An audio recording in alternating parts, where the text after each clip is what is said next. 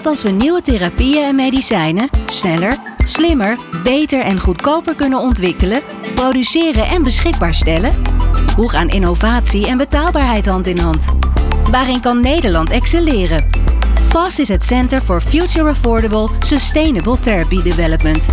En in deze podcast hoor je onderzoekers, regelgevende instanties, patiëntenvertegenwoordigers en ondernemers die betrokken zijn bij het proces van innovatieve therapieontwikkeling.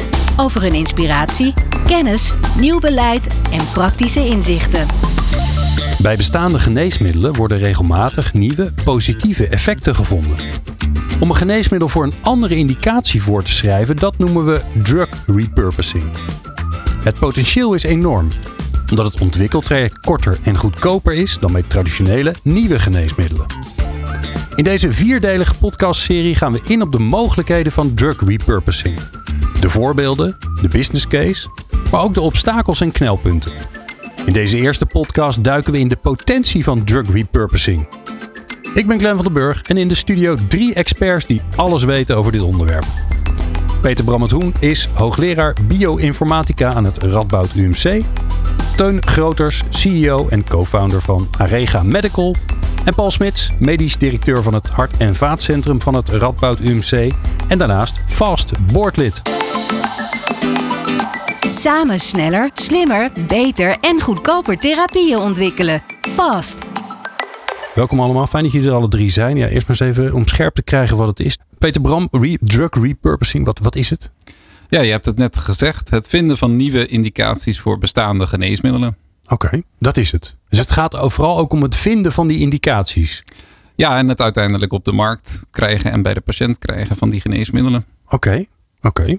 Helder. Paul, een aanvulling eraan nog? Ja, een nieuwe toepassing van een geneesmiddel wat al lang gebruikt wordt. Ook wat al lang gebruikt wordt ook. Oké. Ja, dus uh, we kennen dan eigenlijk de ins en outs van dat geneesmiddel voor die bepaalde ziekte. Maar dan is er bijvoorbeeld ontdekt dat het een ander aspect of een andere werking heeft. En dan uh, kun je het op die nieuwe groep van ziekten gaan toepassen. Oké. En dat, uh, dat heeft veel voordelen, omdat je die ins en outs al kent. Het is immers geregistreerd. En zo'n registratieproces is heel erg zorgvuldig en uh, nauwkeurig. En langdurig en duur. En je kent dan al de bijwerkingen bijvoorbeeld in zo'n grote groep geneesmiddelen. En dat hoef je allemaal niet opnieuw te doen. Terwijl je dat bij een nieuw geneesmiddel helemaal opnieuw zou moeten. Uh, Oké, okay, dus is een, een, deel van die ingewikkelde, dure procedure, maar ook het ja. onderzoek, dat ja. hoef je dan niet meer te doen. Dus nee, het scheelt gewoon een hoop geld. Dus eigenlijk het middeltje heb je al. Ja. En je weet al als patiënt het slikken dat ze dat overleven. Uh, dat er geen ernstige bijwerkingen zijn. Ja. Dat is ontzettend belangrijk bij geneesmiddelengebruik. Veiligheid. Ja. Ik denk dat het handig is om een beetje gevoel te krijgen van ja, waar, hebben we het nou over? En want uh, uh, Peter je zei het al van ja, het is ook het ontdekken van wat dan die positieve gevolgen van zo'n middel zijn. Naast de gevolgen die we al, ja, waar, het, waar ooit voor ontwikkeld is. Lopen we daar dan toevallig tegenaan? Of wordt er extra onderzoek naar gedaan? Hoe gaat het in zijn werk? Ja, toeval, of zoals we dit in de wetenschap noemen, serendipiteit, kan zeker een rol spelen. Het komt bijvoorbeeld voor dat mensen al een ander geneesmiddel slikken voor een andere indicatie. En dat ze denken, verrek, ook deze symptomen uh, die verbeteren. En, en dan gaan we dat verder onderzoeken. Oké, okay, dus dan geven de patiënten eigenlijk terug aan hun arts. Die zeggen, ja, weet je, ik had ook last van iets anders. Maar dat gaat ook ineens beter. Hoe kan dat nou eigenlijk? Precies, dat kan een van de manieren zijn.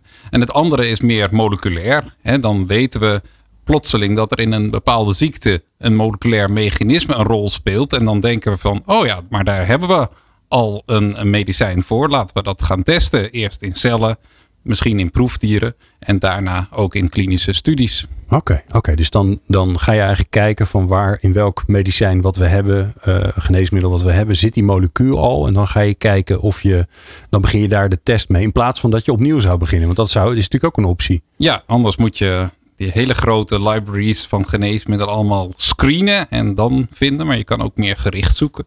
De een sluit het ander ook niet uit. We hebben ook van die grote bibliotheken met bestaande medicijnen die we uh, op cellen kunnen gooien. Dat gaat gebeuren in ons nieuwe oh, EU-project. kunnen gooien, hoe, hoe, doe je dat? Nou, toevoegen met een pipetje of met een robot gaan we okay, dat doen. Ja. En, en dan kunnen we gemakkelijk uh, 2000 tot 8000 uh, verbindingen screenen. Terwijl normaal, als je in een normaal drug development traject zit, dan beginnen we met bibliotheken die miljoenen verschillende moleculen bevatten. Ja, ja, oké. Dus je hebt ook nog eens een keer, je zou kunnen zeggen, meer kans dat, dat je het, hetgene vindt wat je zou willen vinden. Exact. Oké er nog andere voordelen, uh, Teun? Want ja, uiteindelijk uh, moet dat ook weer op de markt gebracht worden, geproduceerd worden, onder de aandacht gebracht worden, kan ik me ook voorstellen. Wat, wat, zijn de andere voordelen van drug repurposing?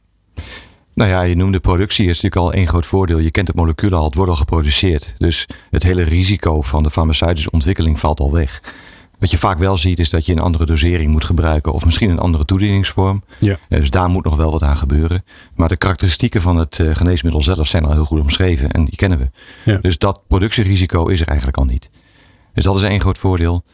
Um, ja, een, tweede voordeel is, en daar hebben we het net even over gehad, dat je eh, ja, eigenlijk theoretisch zou je sneller naar de markt kunnen. zou je het sneller beschikbaar kunnen maken aan patiënten. Uh, maar daarvoor hebben we wel nodig dat uh, registratieprocessen worden aangepast. Wat we nu zien is dat de registratieprocessen heel erg geënt zijn op uh, innovatieve producten. En daar moet je natuurlijk heel veel risico nog gaan ontdekken tijdens de ontwikkeling. dan moet je hele grote patiëntengroepen gaan kijken om uh, zeldzame bijwerkingen eruit te halen.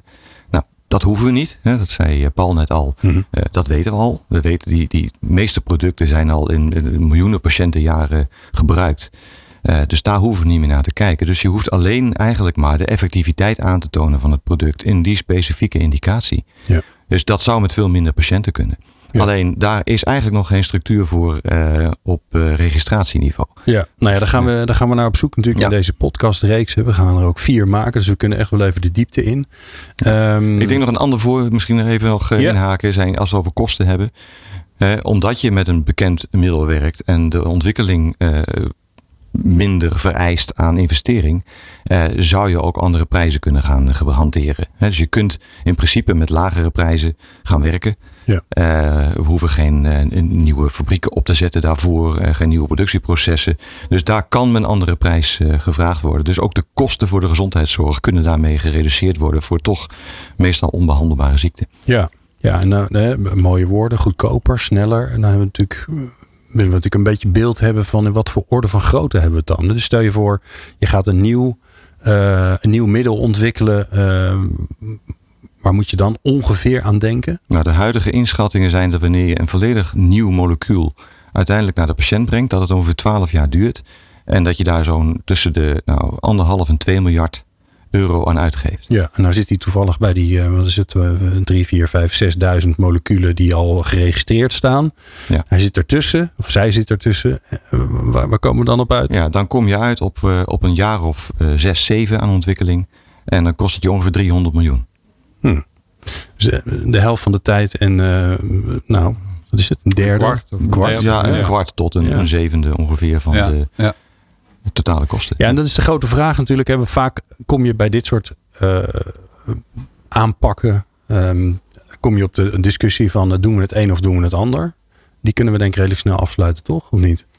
Ja, ik, ik denk dat we het beide moeten doen. Ik heb uh, allebei ook gedaan. Ik ben begonnen met het ontwikkelen van hele innovatieve geneesmiddelen, genetische ehm, medicijnen.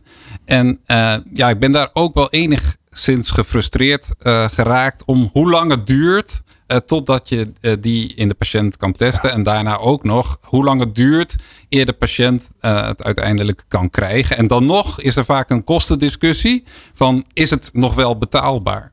En ja, met name patiënten met zeldzame ziektes, die hebben nu eigenlijk geneesmiddelen nodig. Die zijn vaak niet zo goed als echte gentherapie die het, uh, de ziekte bij de oorzaak aanpakt. Maar in de tussentijd uh, wil je wel wat betekenen voor patiënten. Bepaalde symptomen bijvoorbeeld uh, verbeteren. En, en daarvoor is drug repurposing denk, ik bij uitstek geschikt. Ja, en is de frustratie dan dat je iets gevonden hebt... Um, en dat je, nou weet ik veel, zes, acht jaar bezig bent. En dat je denkt, ja, maar we zijn er bijna. En dat je dan nog vier jaar dat zeker patiënten nog vier jaar moeten wachten voordat ze er echt toegang toe hebben. Ja, soms nog langer ook. Ja, en soms dat het op het laatst uh, toch net misgaat. Hè? Bij nieuwe geneesmiddelen en het wordt wat op grotere schaal gebruikt. Uh, dat is pas in de laatste fase. Dan komen ernstige bijwerkingen pas uh, naar boven. Ja. En wordt een middel dus dan on, onwerkbaar eigenlijk. Ja. En nou denk ik als leek even, ja maar we weten toch eigenlijk van al die middelen die op de markt zijn en die allemaal goedgekeurd zijn, daar weten we toch ongeveer wel al van wat ze, wat ze doen. Maar blijkbaar is dat een totaal verkeerde aanname. Is daar nog zoveel in te, is dat nog zo'n goudmijn om in te gaan zoeken waar liggen de, ja, de pareltjes uh, verborgen, Peter Bram? Ja, het grappige is ook dat uh, een aantal van de voorbeelden van succesvolle drug repurposing, uh, die betreffen medicijnen die niet maar één doel molecuul hebben. En die eigenlijk een heel breed werkzaam spectrum hebben.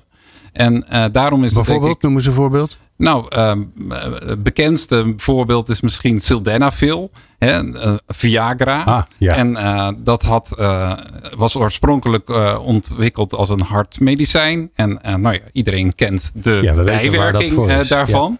Ja. Ehm, en we gaan nu ook onderzoeken of we dat nog op meer plekken kunnen inzetten.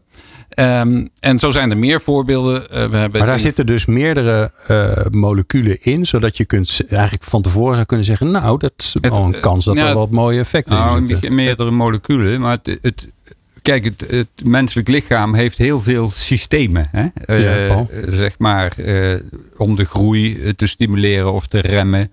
Of het, het, proces van veroudering. er zijn allerlei verschillende mechanismen van ziekten en die geneesmiddelen kunnen soms een aantal van die systemen beïnvloeden. Dat is, eh, ja, we hadden het in de voorbereiding over uh, acetylsalicylzuur, het aspirine. Ja. dat, dat, uh, die kennen we allemaal, dat aspirine. voor een, de blokkade van een bepaald stofje, waardoor het pijnverminderend is en koortsreducerend. maar ja, dat, grijpt ook in, datzelfde stofje, op een mechanisme wat in de vaatwand zeg maar, tot problemen leidt. Dus is het ook daar goed voor. Dus dat uh, de, de hele uh, En hoe zijn we daar dan achter gekomen? Want dat is een beetje waar ik nou jullie ook op zoek ben. Van ja, uh, bij toeval kun je tegen dingen aanlopen. Nou, dat is natuurlijk prachtig. Uh, als dat gebeurt en als je dan inderdaad sneller tot, uh, tot, tot daadwerkelijk uh, goedkeuring van het gebruik kan overgaan voor die nieuwe indicatie.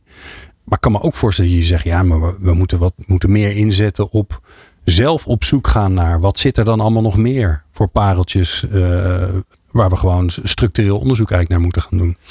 Ja, dat structureel onderzoek gaat dan heel vaak over de mechanismen van ziekte. als je ontdekt dat aspirine pijnstillend werkt, omdat prostaglandines daar een belangrijke rol in spelen. En andere onderzoekers ontdekken dat prostaglandine heel belangrijk zijn in het plakken van bloedplaatjes en in de vaatwand.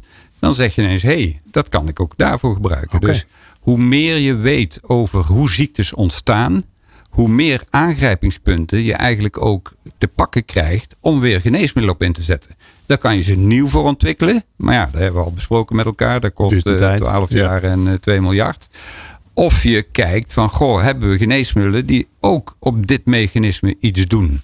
Ja. En uh, dan kan je dat testen en, en sneller tot ontwikkeling brengen. Ja. En Peter Bram, jij doet dat. Schets mij eens het traject hoe dat dan gaat. Dus nou ja, dat voorbeeld van, van aspirine is natuurlijk een mooi voorbeeld. Hè? Omdat je dan eigenlijk door ziektes te onderzoeken erachter komt van hé, hey, dit is het mechanisme en daar, daar kennen we al iets voor wat daar goed voor werkt of tegenwerkt. Stel je voor dat je dat, dat, dat, dat inzicht er wetenschappelijk komt en dan? Nou ja, ik wil eerst nog een stuk, stapje terug van hoe uh, gaan we nou testen of het werkt. Uh, en daar gebruiken we vaak celkweeksystemen voor.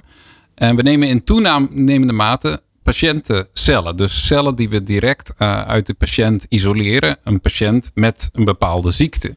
En dan kunnen we dus zelfs voor die specifieke patiënt bepalen of het in celkweek wat doet. We kijken bijvoorbeeld naar spiercellen van de patiënt of neuronen. En die zien er in het kweekschaaltje net iets anders uit dan gezonde spiercellen of gezonde neuronen. En dan kijken we of zo'n verbinding, zo'n medicijn, eh, dat defect in die celkweek corrigeert. We hopen dat dat soort bewijs nu eigenlijk al voldoende is om meteen naar klinische trials te gaan. Ehm, in het verleden moesten we vaak een proefdiermodel te gebruiken, gebruiken om de effectiviteit aan te tonen. Maar we realiseren ons steeds meer de limitaties van proefdiermodellen in hoeverre ze voorspellend zijn voor de patiënt.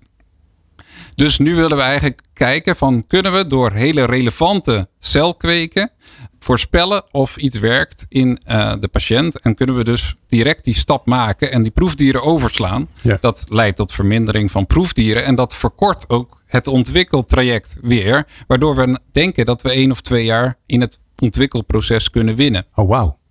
Ja, Nou, en ook die, twee die- jaar op, wat was het, zes jaar? Dat is natuurlijk fors. Want voor die Ja, veiligheid hoef je die proefdieren ook niet te gebruiken. Hè, van je weet al van die middelen die al voor andere dingen gebruikt worden, dat je ze gewoon kan inzetten bij mensen. Ja, ja. Waarschijnlijk moet je een beetje rekening houden met de dosering. eh, Ja, kan ik me maar dat voorstellen. is echt, maar eh, we weten van heel aspirines, overzichtelijk. dat, dat Ja. is, eh, zolang je niet eh, een paar pakjes achter elkaar slikt, gaat het vast goed. Ja, en dat is in dat traject waarbij aspirine geregistreerd werd, hebben ze ook allerlei verschillende doseringen al gebruikt. En weten ze al van als je twee keer zoveel geeft, dan wordt de spiegel zo. En dus daar, daar ligt zoveel informatie die zo Ja. voor het oprapen ligt. Ja, Ja. Nou ja, wat, wat eh, Teun? Peter Ram dat zegt, is natuurlijk heel interessant. Want je, je kunt misschien 1, 2 jaar aan het begin winnen. Maar je kunt ook naar, en aan het einde kun je ook nog misschien nog 1, 2 jaar winnen. Want waar wij met autoriteiten over gesproken hebben al, is een soort van, eh, ja, wat noemen we conditional approval. Wat betekent dat we een, een, een studie doen waarbij we de effectiviteit aantonen. Ik heb net al, heb net al over gehad dat we in principe niet meer de safety, de veiligheid hoeven aan te tonen van het product. En dan zou je eigenlijk kunnen besluiten, als je een statistisch significant effect vindt, oftewel je toont aan dat het product werkt in die populatie, dat je dan al het aan die patiënten mag gaan geven. En dat betekent dat je niet meer die hele grote studies moet doen. Er zijn, er zijn studies in cardiovasculair geweest. Dus, dus mensen die bijvoorbeeld eh, hoge bloeddruk hadden of, of hartfalen hadden. eh, waar we met 25.000 mensen eh, stu- studies moeten doen. Ja, dat, is, dat duurt jaren. Dat kost heel veel geld. Ja. Maar je kunt je voorstellen bij bepaalde indicaties, bij bepaalde ziekten, dat je daar aantoont dat het werkt en meteen naar de patiënt kunt gaan. En dan kunnen er misschien vragen zijn van kunnen we het nog verder uitzoeken, hoe het precies werkt. En misschien moet je nog eens kijken naar andere doseringen. Maar als je laat zien dat het werkt, kun je naar de markt toe. En dat kan ook nog 1, 2 jaar schelen. Dus je zou dat hele traject van 6, 7 jaar, zou je misschien dus met een, een 3, 4 jaar kunnen inkorten zelfs nog. Zullen we eens even doorlopen dat traject? Hè? Want we hebben het over traject en jullie weten hoe het in elkaar zit. Ja. Maar ik gelukkig niet. Dus ik kan dan eh, de vraag stellen hoe zit ehm, is, is stap 1 dan, eh, Peter Bram, dan begin ik bij jou. Want jij zei, ja, we beginnen met die, die, die celkweek eh, in, die, in die mooie schaaltjes. En dan doen we, het, eh, doen we het middel erbij waarvan we denken dat het gaat werken. En dan zien we wel of het, eh, ja, dan zie je eigenlijk gelijk of het effect heeft. Is Ja, dat stap 1? Daar zit eigenlijk nog een stap voor, eh, die we ja. ook aan het ontwikkelen zijn. Ehm, die zou je kunnen noemen artificial intelligence. En we proberen zoveel mogelijk kennis die er is op het internet, eh, in databases, eh, te gebruiken om zeg maar een, een voorspelling te kunnen doen welke medicijnen potentieel goed kunnen werken. Ehm, en die gaan we dan gericht testen. Dat is eh, een mogelijke stap. Ja. Ja, dus eh, wij, de leken die niet zo diep in de materie zitten, die kennen natuurlijk allemaal ChatGPT. En dan hebben jullie een veel eh, meer gespecialiseerde AI natuurlijk. En die gaat eigenlijk kijken van, nou, ik, al die kennis en data die er is, die gaat die, daar gaat die links in leggen. Ja, waar wij anders heel lang waarschijnlijk mee bezig waren geweest om al die eh, studies door te pluizen en verbindingen te leggen. Exact. Dus dat helpt misschien ook weer om het proces te versnellen. Ja, oké, stap 1. Stap 2 heb je eigenlijk verteld dan? Ja, dat Ja? is het testen in cellen. Oké, dan hebben we, die hebben we gehad. En eh, we weten, nou, het is ongelooflijk. We hebben een middel gevonden en er is effect. En dan? Ja, dan drie. willen we dus een klinische studie eh, opzetten. Eh, dat kan inderdaad, zoals Teun zei, een redelijk beperkte klinische studie zijn.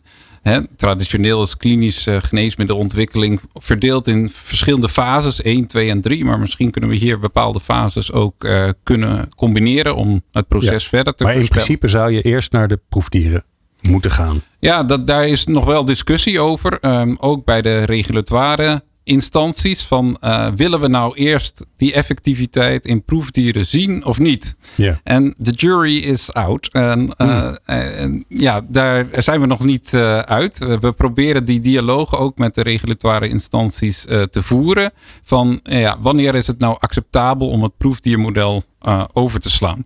Ja.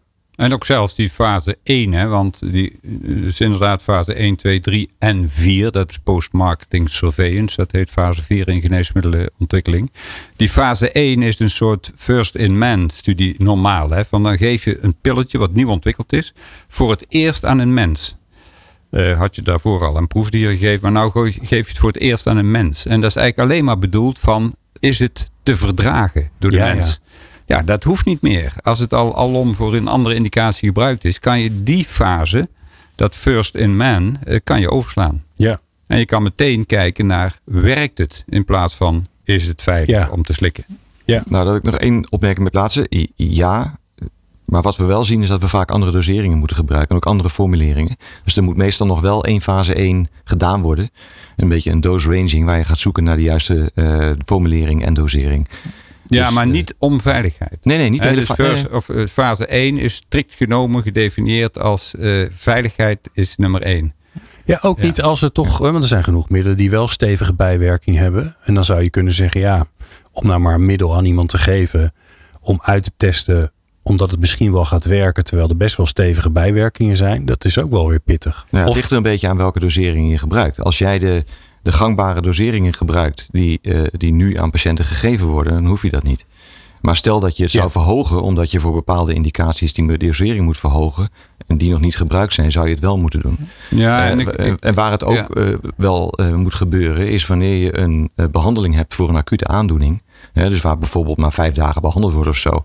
En je gaat vervolgens dat chronisch geven. Dan moet er ook gekeken worden ja. naar uh, alle lange, duur, lang, uh, ja. lange termijn. Lange termijn behandelingen. Dat is, dus er zitten, het is niet, niet zeg ik, het is, het is heel specifiek. Ja. Voor, uh, voor, voor het product. Je maar dat lijkt me ingewikkeld. Dat als je de, vervolgens de, uh, de proces, het proces wat er nu voor is. Wat eigenlijk ingericht is voor, voor nieuwe, innovatieve producten als je dat gaat inrichten ja, moet je op een andere manier. Dan moet, ja. Maar dan, ja, er zit, als er nuance in zit, wordt het weer ingewikkeld. Hè? Want dan is het ja, wel of geen proefdier. Uh, wel of niet. Ja. Uh, ja. Die, fir, die first to man, ja, het ligt aan de dosering. Ja, dan wordt het. Dan nee, wordt, en dan het punt het wat je noemt, sommigen hebben veel bijwerkingen. Kijk naar de oncologische middelen. Ja, als je iets neemt en je wordt er kaal van en je krijgt er meteen bloedaanmoede van en, uh, en bloedingen, ja. dan is het natuurlijk wel een ander verhaal. Ja, want dan, nou, ik zit aan prednison ja. te denken. Uh, ik ja. ben een leek, maar in, daar, ik ken mensen in mijn omgeving die, ja, dat is toch wel heftig spul.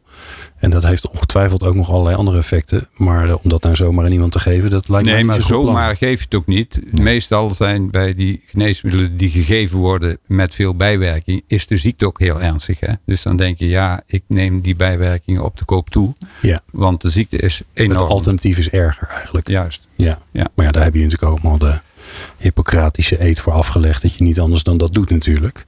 Ja, um, een thema dat we misschien in de rest van de podcast nog terug gaat komen. Is dat we het uh, vooral ook samen moeten doen.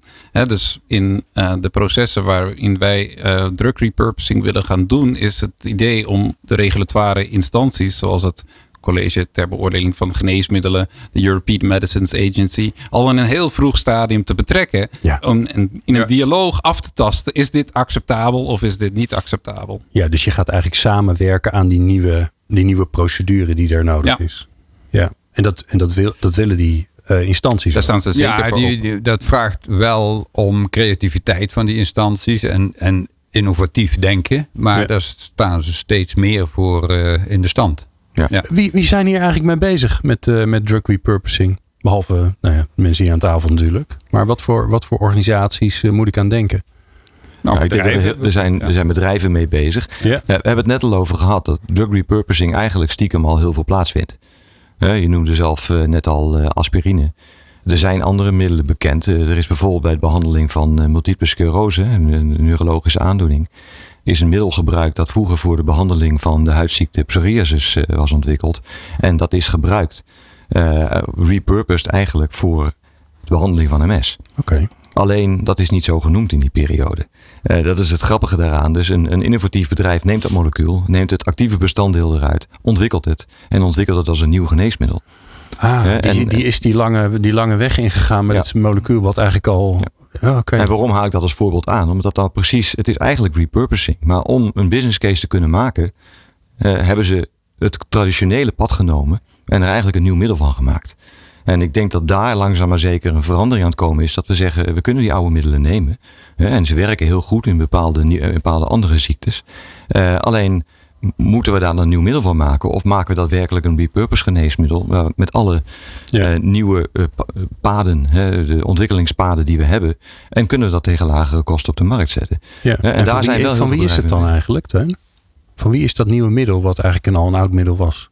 Want je zit natuurlijk hè, een van de patenten en zo. Ja, de hele wereld, de, hele, de hele farmaceutische industrie hangt aan elkaar uh, van, uh, van uh, intellectual property natuurlijk. Ja, nou dat is een, natuurlijk een beetje een technisch verhaal. Maar in principe zijn nieuwe middelen, nieuwe moleculen beschermd door octrooien.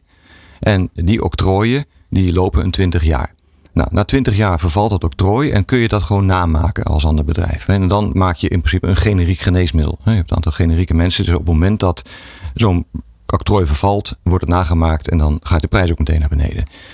Um, wat je dan kunt doen is niet meer het molecuul beschermen, maar je kunt dan een, een, een nieuw octrooi aanvragen voor de specifieke ziekte waarvoor je het gaat ontwikkelen. Of voor een bepaald target, wat dan bijvoorbeeld door een uh, Peter Bram uh, gevonden wordt. En die zegt van hé, hey, dat target uh, dat is geassocieerd met bepaalde ziekten. En daar kan hij dan een octrooi voor aanvragen.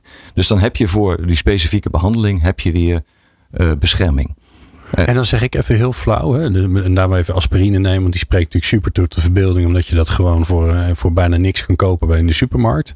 Um, daar heb je dan een nieuwe je hebt een, een, repurpose voor gevonden. Hè, want dat helpt ook preventief voor nou ja, allerlei cardio, cardiovasculaire dingen die, waar jullie heel veel verstand van hebben en ik niet. Mm. Um, maar dan denk ik, ja, ik ga toch gewoon naar de supermarkt dan. Dan ga ik toch niet ja. dat gerepurposed ja. ding met een nieuw verpakkingje eromheen dat, kopen. Dat heet, uh, en zo kan je het ook gebruiken. En dokters kunnen het zo ook voorschrijven. Ja. Van ze schrijven gewoon aspirine voor. Of, ja, en in plaats van één moet je er twee nemen per en dag. Dat heet, dat heet dan off-label use. Okay. Dan gebruik je het als dokter zonder eigenlijk, uh, of, te, of, je beseft daarbij dat je niet voorschrijft voor de indicatie waarvoor het bedoeld is. Oké. Dus dan begeef je je officieel een beetje op glad ijs. van, je hebt natuurlijk allerlei regels van, uh, ja, je hebt een indicatie en je hebt de werkzaamheid yeah. bewezen. En dan ga je daar een beetje buitenom. Gebeurt uh, best veel. En is ook een methode. Maar Want het, is, hetzelfde middel, toch? Het is hetzelfde middel, maar het is natuurlijk veel mooier als je het uh, voor de indicatie voorschrijft. En als dat traject nog doorlopen wordt met het college ter beoordeling van geneesmiddelen en het officieel op de markt komt. Ja. en dan zit er ook een bijsluiter bij voor een patiënt die, die dan leest dat het over die ziekte gaat. Want anders leest hij, hé, hey, ik heb iets verkeerds gekregen. Ja, ik heb een hoofdpijnmiddeltje gekregen. Bij wijze van spreken. Ja. Dus uh, dat, dat traject, dat is ook wel een belangrijk issue. En misschien komt nog in andere uh, series aan de orde. Of label use heet dat. Ja, maar daar, je noemde net het voorbeeld van aspirine. En aspirine wordt gegeven in 250 milligram of 500 milligram. Het wordt in de honderden milligrammen gegeven. Maar de werkzame dosis voor de behandeling van mensen die een hartinfarct gehad hebben of een herseninfarct gehad hebben is 80 milligram. En die was niet beschikbaar. Ja. Dus die moest apart ontwikkeld worden. En dan krijg je dus een andere tablet, andere dosering. En je kunt, ja, probeer 250 milligram maar eens in de, tot 80 milligram af te breken. dat kan niet. Nee, moet je in drie stukjes, dat ja. ingewikkeld. Dus dan, dan komt dat weer het verhaal dat je die dosering, die is dan weer beschermd. En die kan ook weer door een bedrijf um, naar artsen uh, gepromoot worden. Waar, hè, want uiteindelijk moet het ook duidelijk gemaakt worden dat het er is. Dat het er is. Hè. Er zijn ja. duizenden ja. wetenschappelijke publicaties per dag. Artsen kunnen dat niet bijhouden. En daar heeft de pharma wel een rol. Want die, brengen, die gaan naar, met artsenbezoekers en met uh, ook wetenschappers naar artsen toe om uit te leggen hoe je het moet gebruiken. Ja. En, en daar ligt ook nog een punt. Dat is inderdaad, daarom moet het ook ontwikkeld worden. Daarom moet er een bepaalde bescherming zijn om die business case te houden. Dat dit ook werkelijk naar patiënten komt. Ja. Want als je het alleen maar op de wetenschappelijke publicatie gaat wachten, ja, dan gaat het niet meer gebeuren. Ja. Peter Boom. Ja, ik wilde graag nog even terugkomen op jouw vraag van uh, wie. Waar gebeurt het allemaal? Ja, wie want doen het allemaal? Ja. En één belangrijke speler hebben we nog niet genoemd. En dat zijn patiëntenorganisaties. Oh. Ik werk met name aan zeldzame ziekten. Daar zijn hele actieve patiëntenorganisaties. Omdat er voor die populatie nog niets is.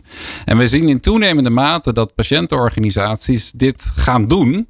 Zelf door financiering op te halen. Maar ook door de relevante partijen. Zowel bedrijven als mensen aan de universiteit. mee te nemen in dat proces. En echt uh, dat proces gaan stuwen, zodat het beschikbaar komt ja. uh, voor hun patiëntengroep. Ja, ja. ja.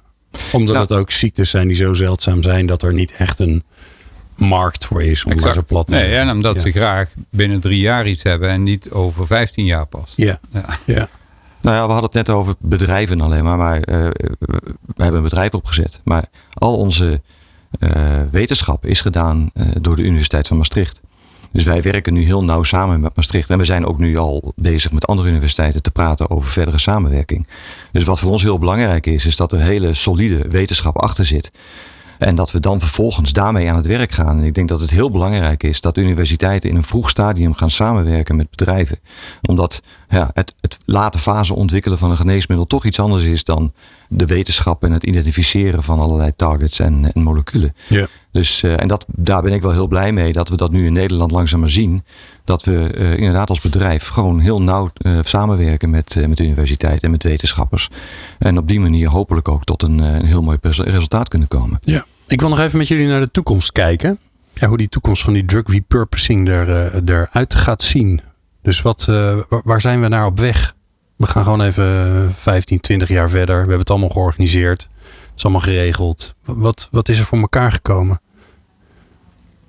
Peter Bram heel, heel eh, glimmende oogjes krijgen. En die denkt, oh ja, nou, als ik het zo eh, voor het zeggen zou hebben. Nou ja, er komen ongetwijfeld steeds meer voorbeelden van hoe we dit succesvol met elkaar doen. En ik denk dat dat soort voorbeelden gaat helpen om het steeds eh, groter te maken, steeds op te schalen.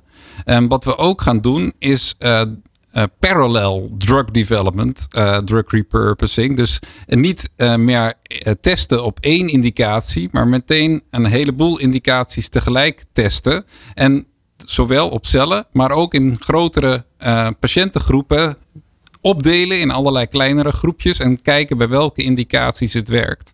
En, en daarmee kunnen we dit proces denk ik ook weer opschalen. Nog meer te versnellen. En ja. dat heeft ook voor het bedrijfsleven denk ik voordelen. Want dan wordt uiteindelijk de groep van patiënten waarop het toegepast kan worden weer groter. En Ja. dat, dat is een betere business case. ja.